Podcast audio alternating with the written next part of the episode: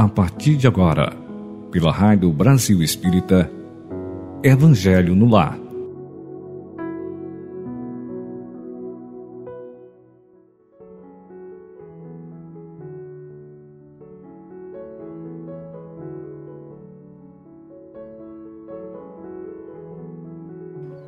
Bom dia, amigos e companheiros do Evangelho no Lar.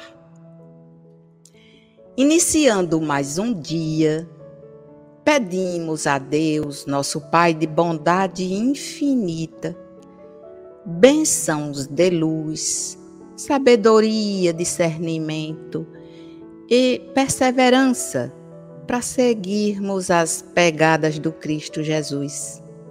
E assim, vamos exercitando a empatia com as pessoas que estão no nosso entorno, exercitando o cuidado com o que falamos e com as nossas atitudes, evitando a propagação do mal e refletindo sobre a mensagem do Cristo para o bem-estar da comunidade, quando disse: amai-vos uns aos outros como eu vos amei. Que durante esse período em que se celebra a Páscoa, nos possibilitemos promover harmonia e serenidade nos nossos lares.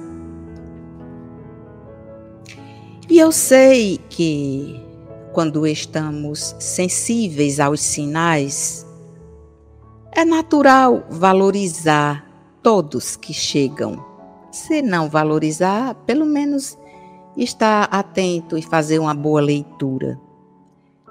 E aí, como o acaso não existe, eu estava aqui me organizando para entrar no estúdio da rádio e recebi uma mensagem.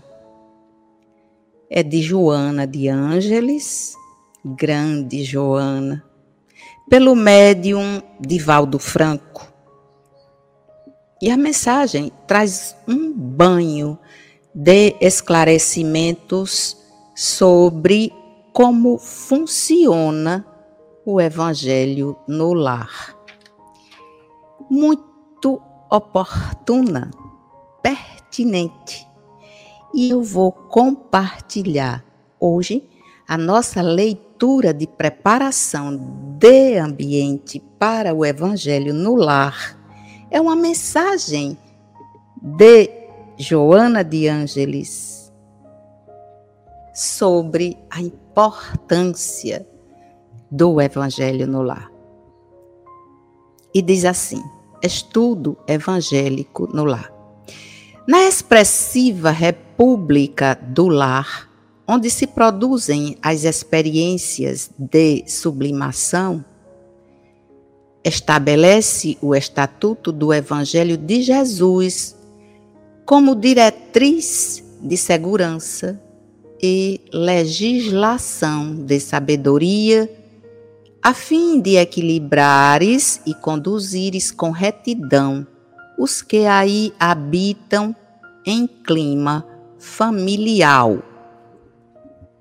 Semanalmente, em regime de pontualidade e regularidade, abre as páginas fulgurantes onde estão esculpidos os ditos do Senhor e estuda com teu grupo doméstico as sempre atuais lições que convidam a maduras ponderações de imediata utilidade. Aurirás inusitado vigor que te fortalecerá do íntimo para o exterior, concitando-te a alegria. No exame das questões sempre novas na pauta dos estudos, dos problemas que inquietam os filhos e demais membros do clã, encontrando pela inspiração que fluirá abundante, soluções oportunas e simples para as complexas dificuldades, debatendo com franqueza e honestidade as limitações e os impedimentos que, não raro, geram atrito, estimulando a animosidade no conserto de reparação na intimidade doméstica. Penetrarás elucidações dantes não alcançadas, robustecendo o espírito para as conjunturas difíceis em que transitarás inevitavelmente. Ensejar-te-ás diálogos agradáveis sob a diamantina claridade da fé e a balsâmica medicação da paz, estabelecendo vigorosos liames de entrosamento anímico e fraternal entre os participantes do ágape espiritual.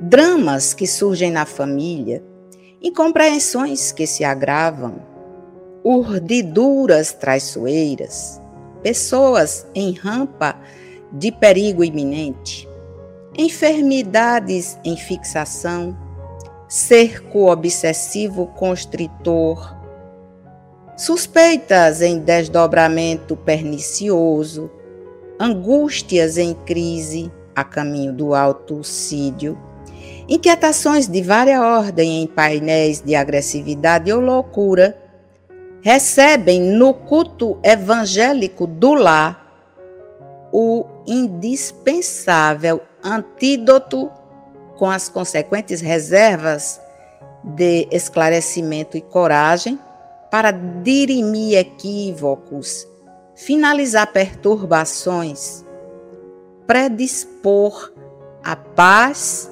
e ajudar nos embates todos quantos aspirem à renovação, entusiasmo e liberdade. Onde se acende uma lâmpada, coloca-se um impedimento à sombra e à disfarçatez. No lugar em que a ordem elabora esquema de produtividade, escasseia a incúria e se debilita a estroinice.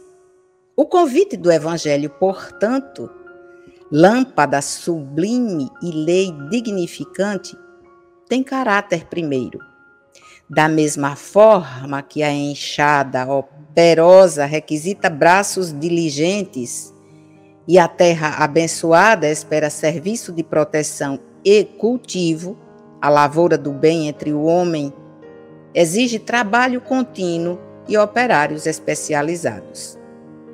Começa desse modo na família a tua obra de extensão à fraternidade geral, inconsequente a regimentar esforços de salvação externa e falires na intimidade doméstica, adiando compromissos. Faze o indispensável de tua parte.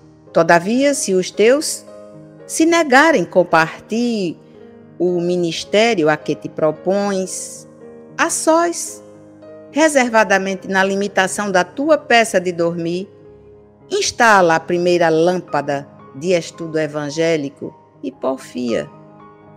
Se, todavia, os teus filhos estiverem ainda sob a tua tutela, não creias na validade do conceito de deixá-los ir sem religião, sem Deus.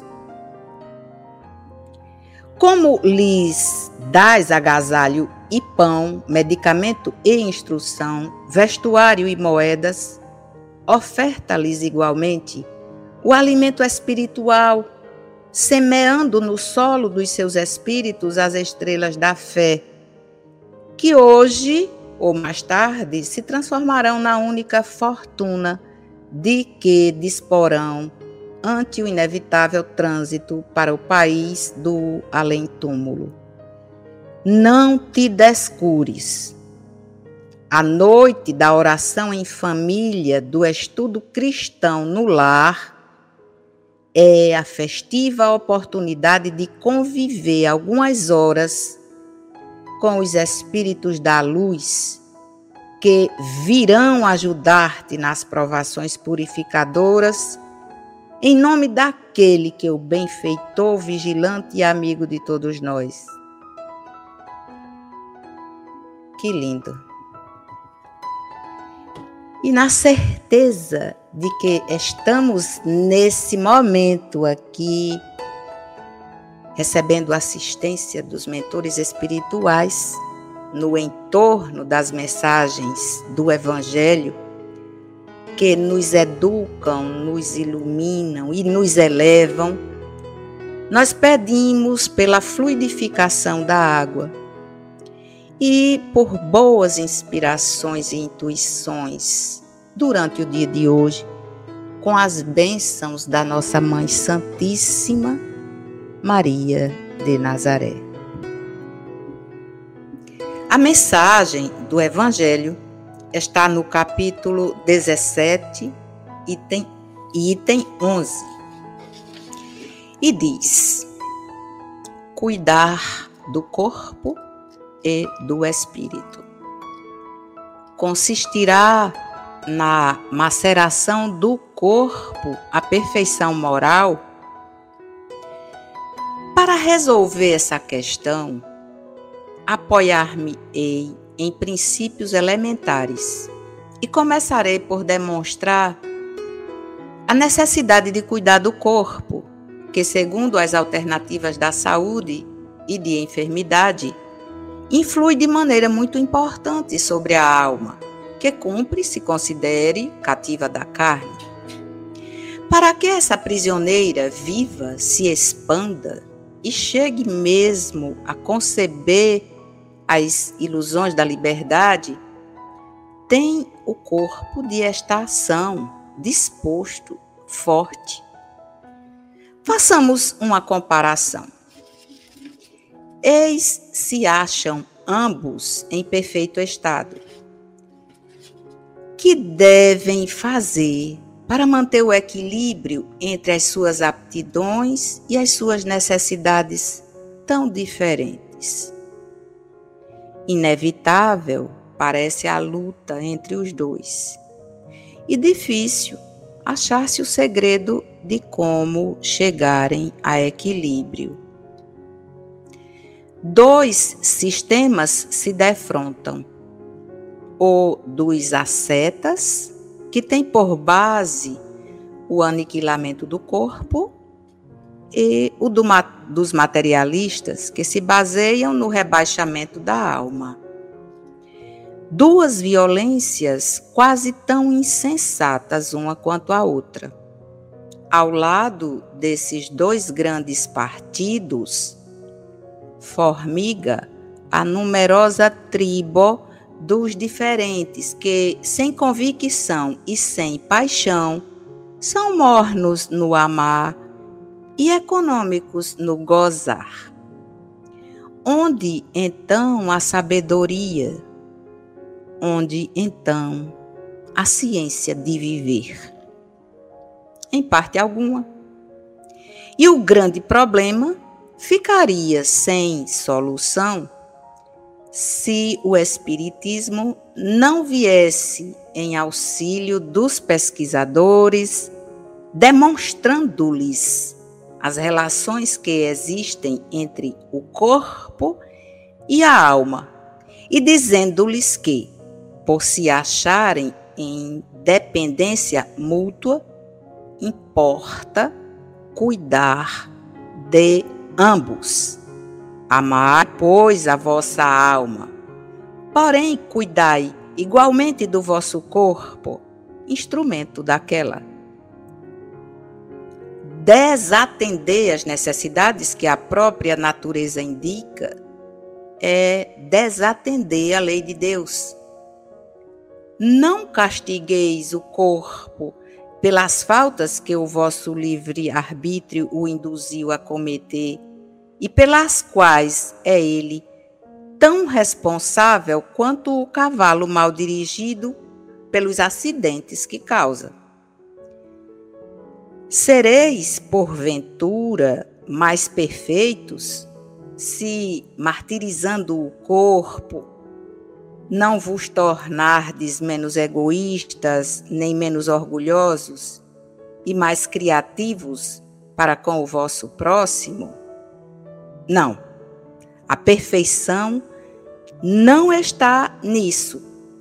Está toda nas reformas porque fizerdes passar o vosso espírito. Dobrai-o, submetei-o, humilhai-o, mortificai-o. Esse o meio de o tornardes dócil à vontade de Deus e o único de alcançardes a perfeição. Essa mensagem é de Georges, que deixou para nós em Paris no ano de 1863. E é uma mensagem tão esclarecedora. Todo o texto é muito esclarecedor, principalmente quando responde que não é machucando o corpo físico, não é maltratando o corpo que nós expressamos humildade ou altruísmo. A gente expressa com as ações, com os gestos, com as atitudes. É dobrando o corpo espiritual. E isso pode ser demonstrado através do comportamento, na forma como nós nos relacionamos conosco e com o outro. Por hoje, nós vamos finalizando, deixando para vocês essas duas grandes mensagens.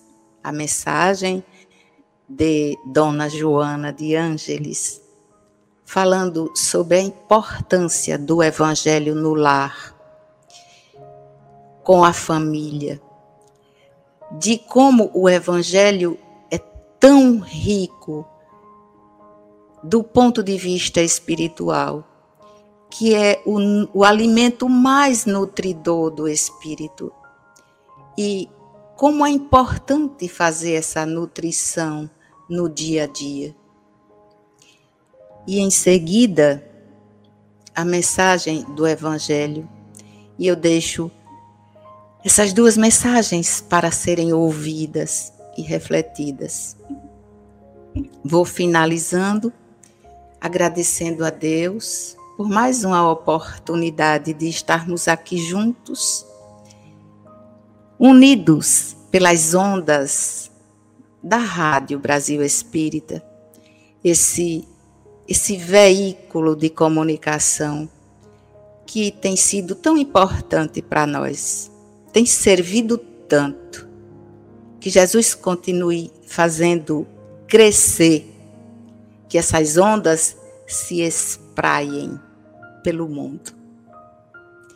Gratidão a vocês que estão presentes aqui conosco, vocês, amigos virtuais, vocês, amigos ouvintes, e aos amigos benfeitores do plano espiritual que se unem também a nós nesse momento.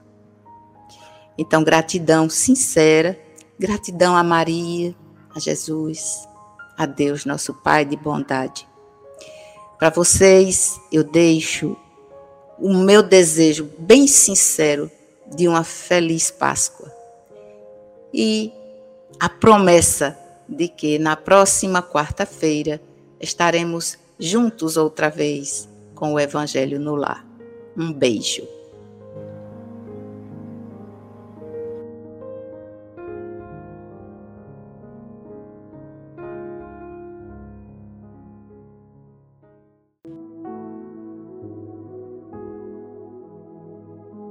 Você escutou pela Rádio Brasil Espírita Evangelho no Lar.